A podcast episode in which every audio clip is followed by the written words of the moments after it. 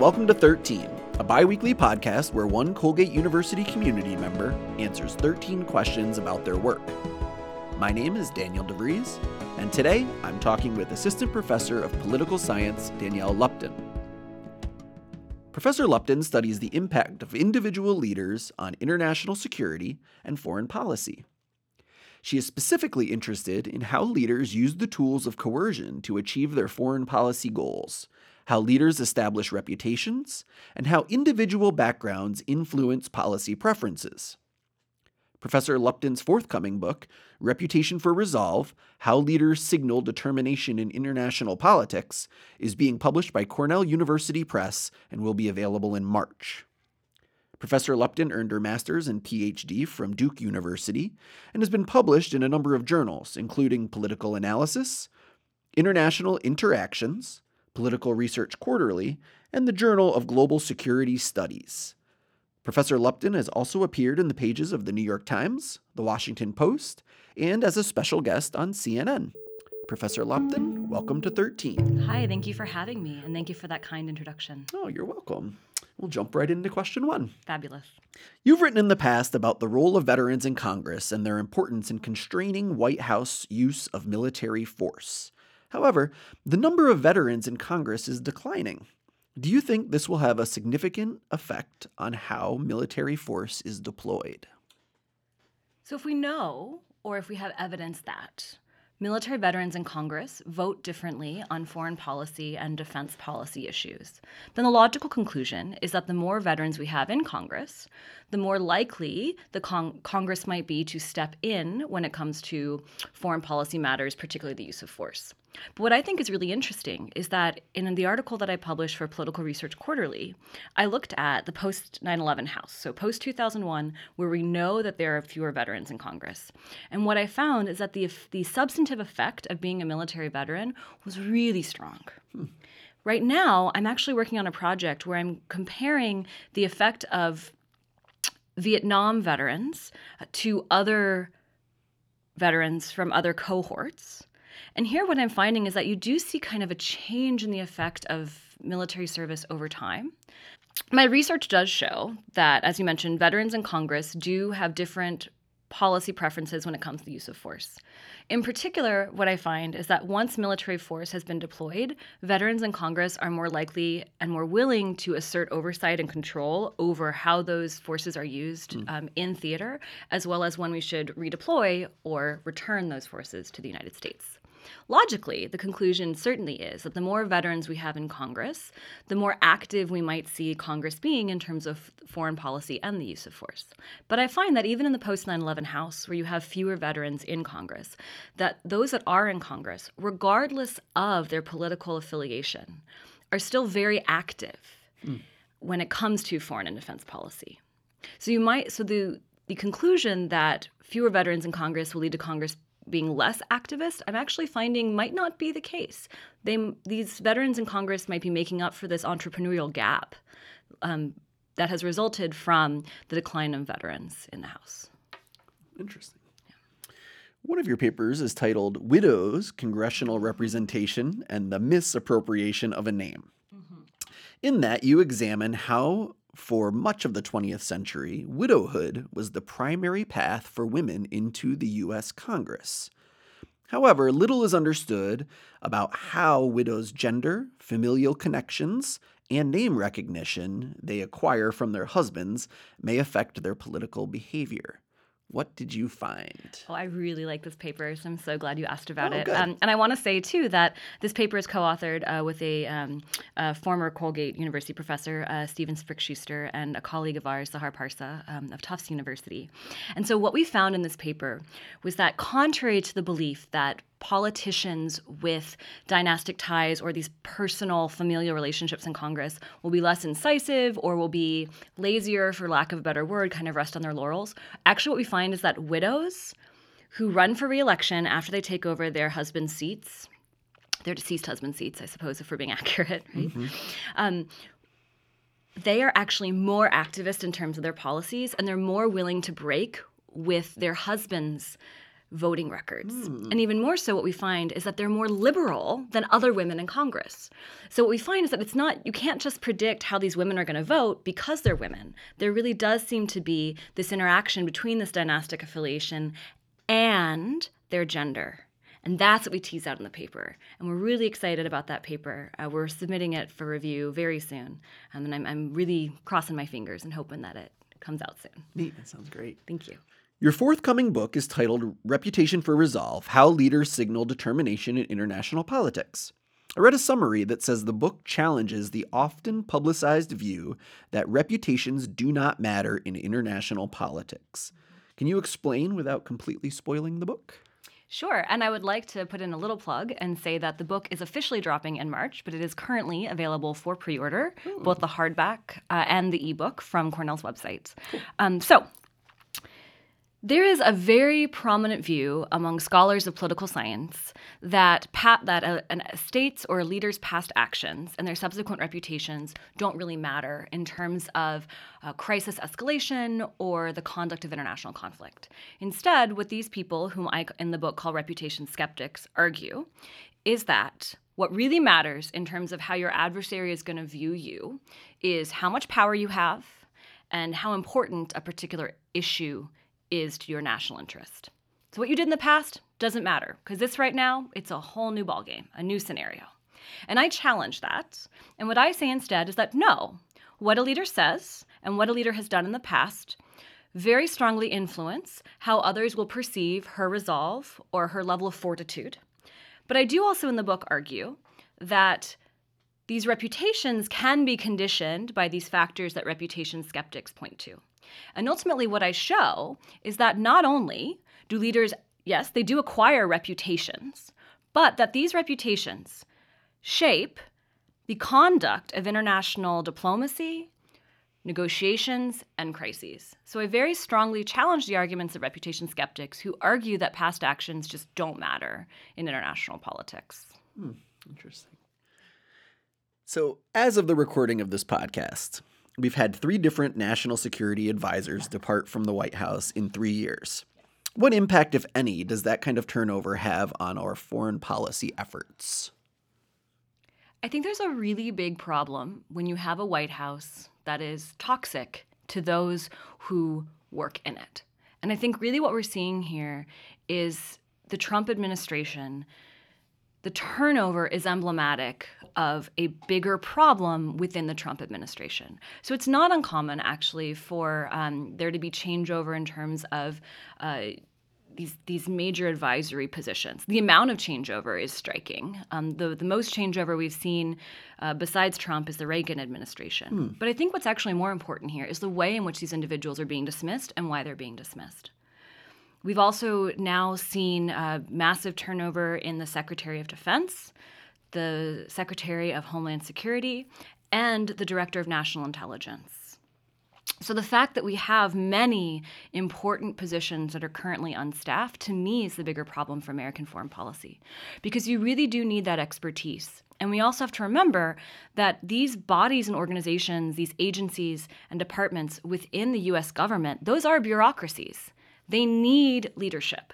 And so when you're constantly changing that leadership, it really creates this crisis of confidence within the organization, and also, one could argue, amongst the US public more broadly. Hmm.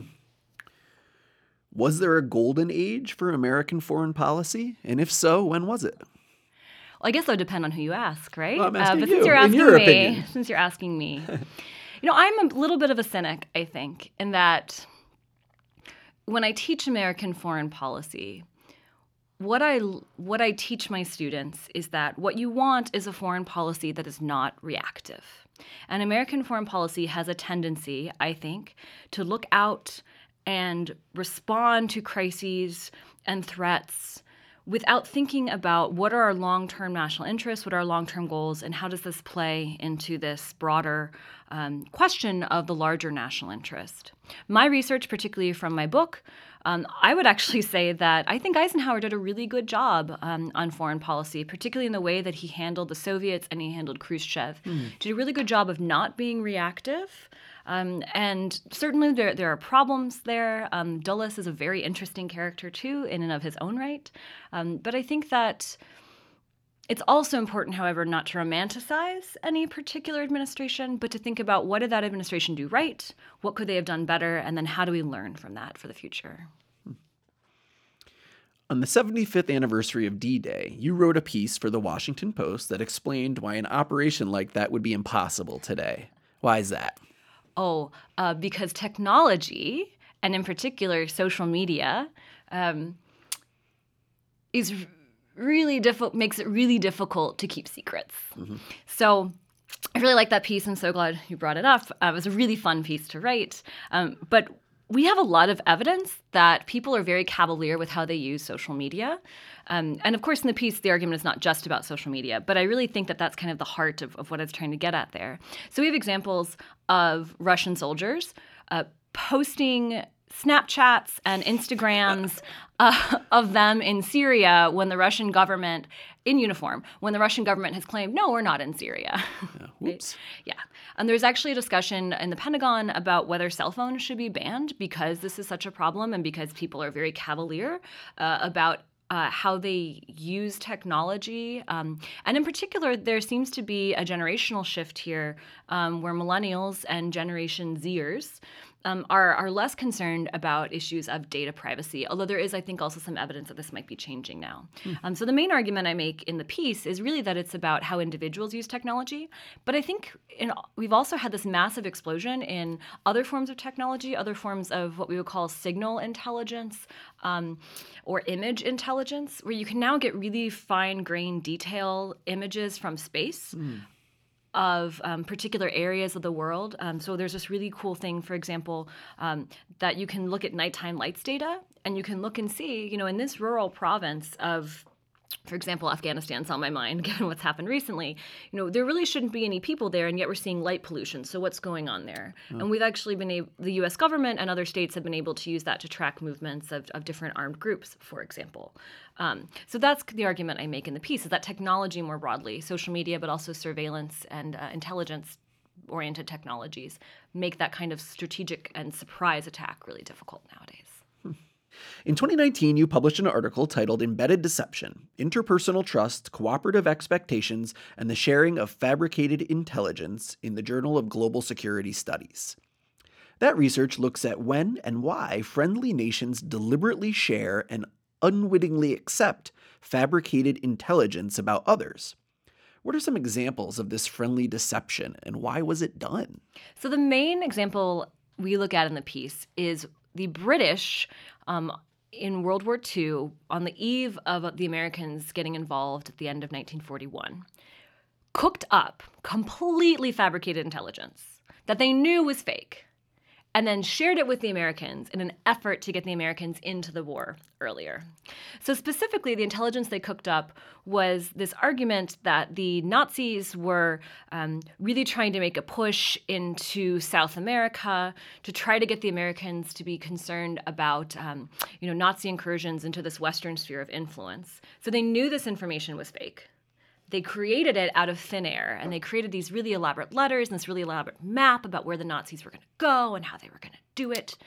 It's, it's really very, very creative. and then they shared that. But the reason why, and the Americans believed it, we have very little, we have no evidence in the piece to, to suggest that the Americans um, ever suspected that this was fake. And the reason why that deception was successful was because you you had operatives within the British government and the American government at very high levels. For example, in the American side, you know, Wild Bill Donovan, who's this very famous um, character, quote unquote, one could say, in the intelligence community, had very close ties to to British. Um, uh, contemporaries and colleagues. And so, because they had these personal established relationships of trust, when you share that information, you assume that your friend is, is being truthful with you. Mm-hmm. Now, then, the broader question of why did the British do it?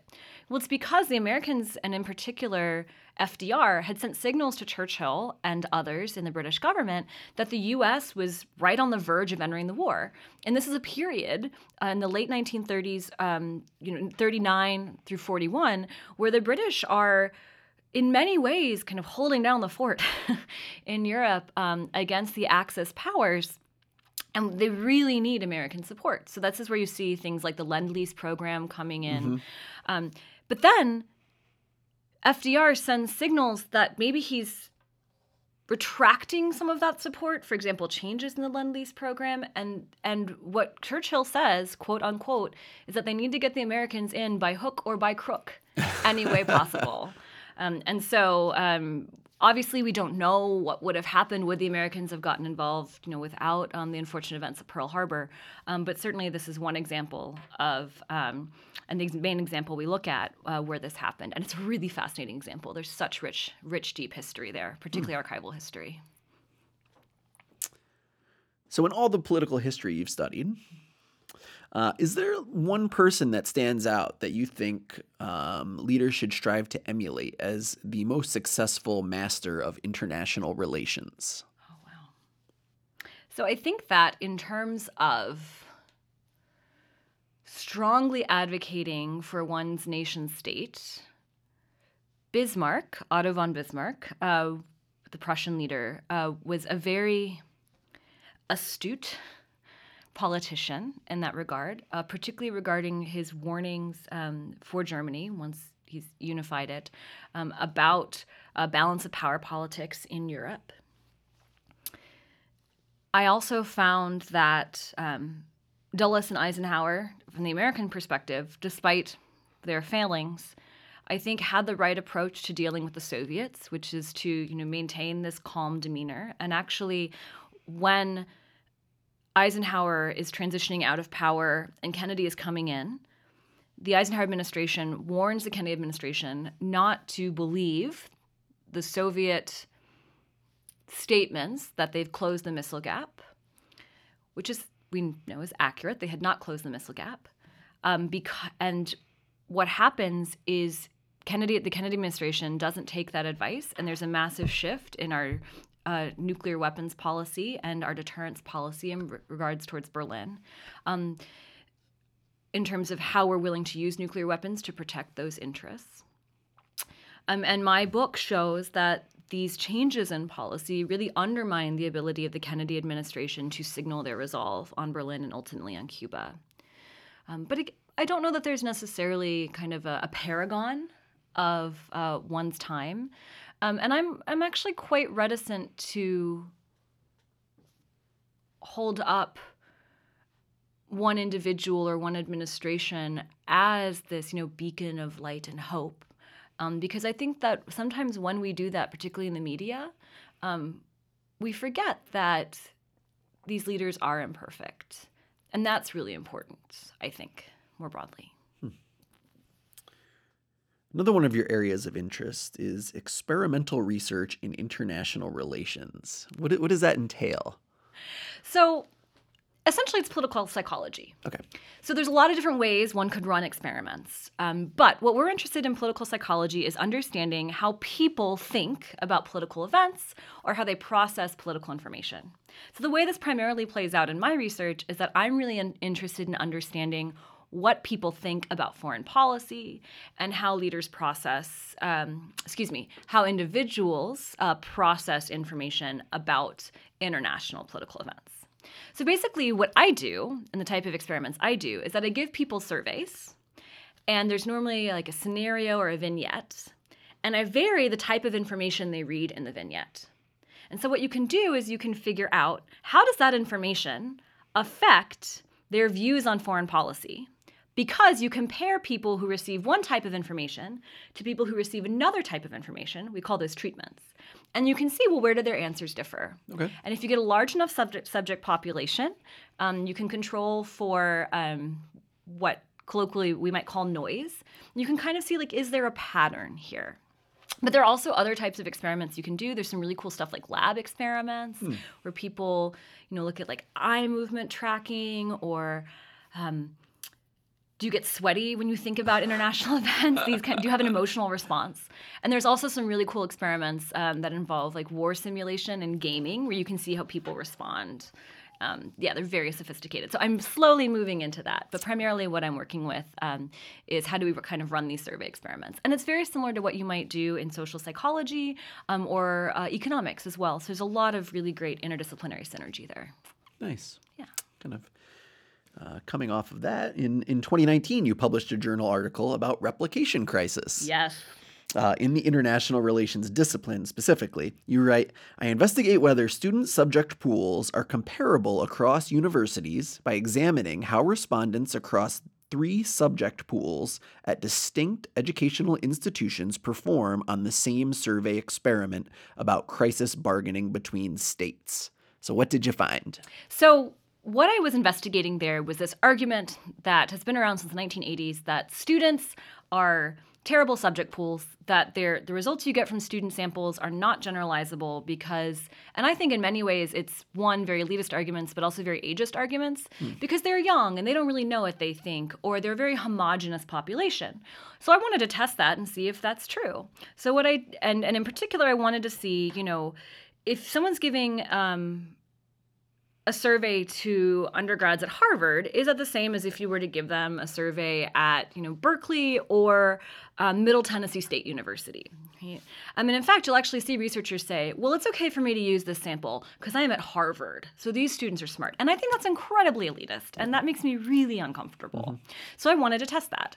So what I did was I gave student subject pools at three distinct universities.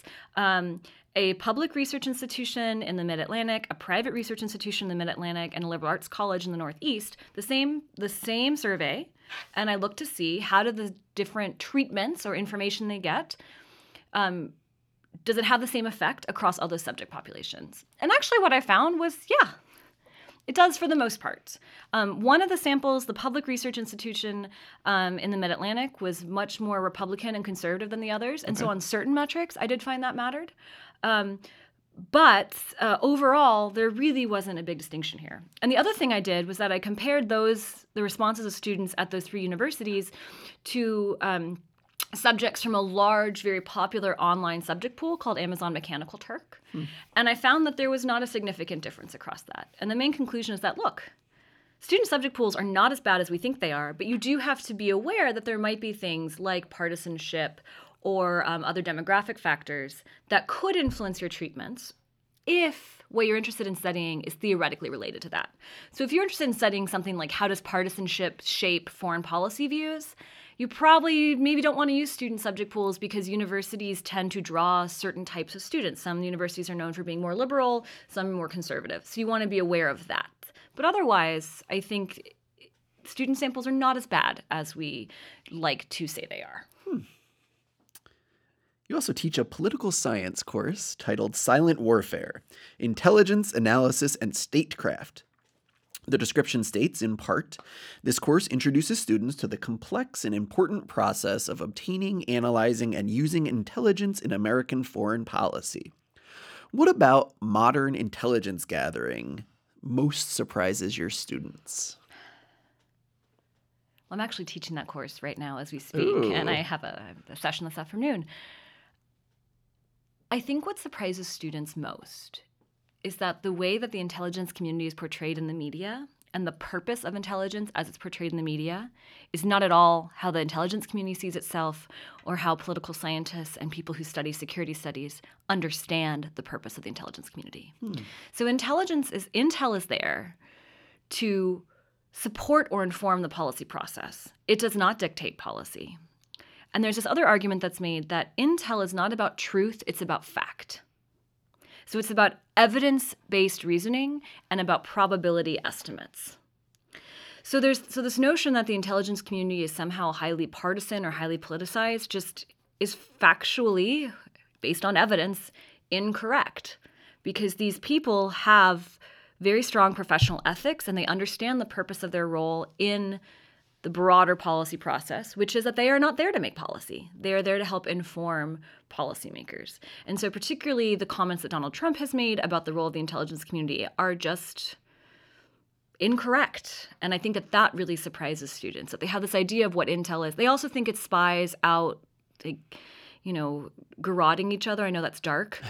you know, but they think it's, you know, they think it's all like Cold War spies, James Sure. Bond stuff. And that's really, that's one, that's highly inaccurate. But also, that's a very small part of human source intelligence, is a very small part of the broader intelligence community. So I think those two things are the biggest surprising for students. Yeah, there's not a lot of films about paperwork and and like you know reading uh, reports. Yeah, so there actually are two good films, I think. Oh. Um, yeah, so one is Eye in the Sky with Helen Mirren about uh, drones, and what what I think d- that does that movie does really well is it does talk about probability estimates and collateral damage. Um, and the other one that is known as far as human source intelligence goes is both a book and a movie, and that is Tinker Tailor Soldier Spy. Um, those have gotten good marks for accuracy, but things like Zero Dark Thirty, no, it, it's bad. Not Um, Goldfinger. Yeah, yeah. Well, yeah, Goldeneye is my personal favorite. Nice. Um, but but yes. Um, you're a public user of both Twitter and Instagram. What role do these platforms play in your work as a political scientist and as a professor? So one of the things I love about Twitter in particular is the opportunity to connect with with scholars that I might not have had on my radar before. So the great thing about Twitter is that you can put your ideas out there and then people respond and you can connect. There are tweet ups at conferences where I've gotten to meet some other really cool people, particularly people working in civil military relations. And Twitter, I think, is also a great platform for um, promoting one's work, which I know academics are often reticent to do. But my view on that is that you know, we write this and I want people to read it. Um, and it's also, I think, a great platform uh, in terms of support. So if I had something that uh, maybe didn't work as well in the classroom as I wanted, I can go on Twitter and say, hey, you know, I tried this in the classroom. Um, does anyone else have experience with this? Or, for instance, I'm really interested in uh, incorporating simulations into my research. So, uh, in my research and my teaching. So, I posted on Twitter, you know, asking, "Hey, academic Twitter, it, does anyone have any information on wargaming simulations for the classroom?" And people will respond, and they will share, and that kind of openness and um, support system, I think, is really, really invaluable, especially if you're on the tenure track. Very neat. Yeah. So we're at question 13. Um, so you mentioned about uh, conflict simulations and wargaming. Uh, I am a big board game geek myself, Yes. and I specifically love old war games. And I'm I'm very curious how you use these types of how you can use these types of things in the classroom, or what you look for in a in a conflict simulation. Um, tell me a little bit about that. So for the classroom use, I like to use board games in particular, but use them with a pedagogical purpose. So what you have to do is you have to frame for students how and why you're using the board game, um, and then go from there, and then kind of debrief. So in my war theories and some, excuse me, war theories and practices seminar, we use Risk to talk about balance of power politics. I have toyed with the idea of using the game Diplomacy um, particularly for fundamentals of international relations and some of the more introductory courses, although I haven't quite pulled the trigger on doing that. Um, but I know some, some of my other colleagues, for example, uh, Professor Valerie Morkevicius, who's also in my department, has had great success with using um, multi, multi-week uh, simulations, and that's something I'd really like to do. On a personal level, I am also a big board game aficionado. And there are two games that I would highlight for listeners if they are into uh, the Cold War or World War II slash World War One. The first is Axis and Allies, which is a rabbit hole. Uh, you can get multiple different types uh, with different campaigns. Lots of fun. Really enjoy that. Particularly Axis and Allies, the World War One edition. I, I, I really enjoy. And the other game is called Twilight Struggle, which is about the Cold War. And my goodness, is that an intense and fun game? Uh, but but you have to be willing to devote many many hours to it. But I do tell my students every semester, if you're enjoying this class, you should play Axis and Allies or Twilight Struggle, regardless of the class, because I find that it is applicable to all of these issues in international relations. And that was 13. Great, thanks, Dan. Thank you, Professor Lupton, for chatting with us today. Also, special thanks to Colgate student Kate Norton, a member of the class of 2020, who helped with some of the research for this episode. Make sure to tell your friends and family about the podcast and let us know how we're doing. Email 13 at colgate.edu, that's 13 the number, with your thoughts or ideas, and let us know if you have any questions that you'd like to have answered. I'm sure we can find someone to help out. Have a wonderful week and keep asking questions.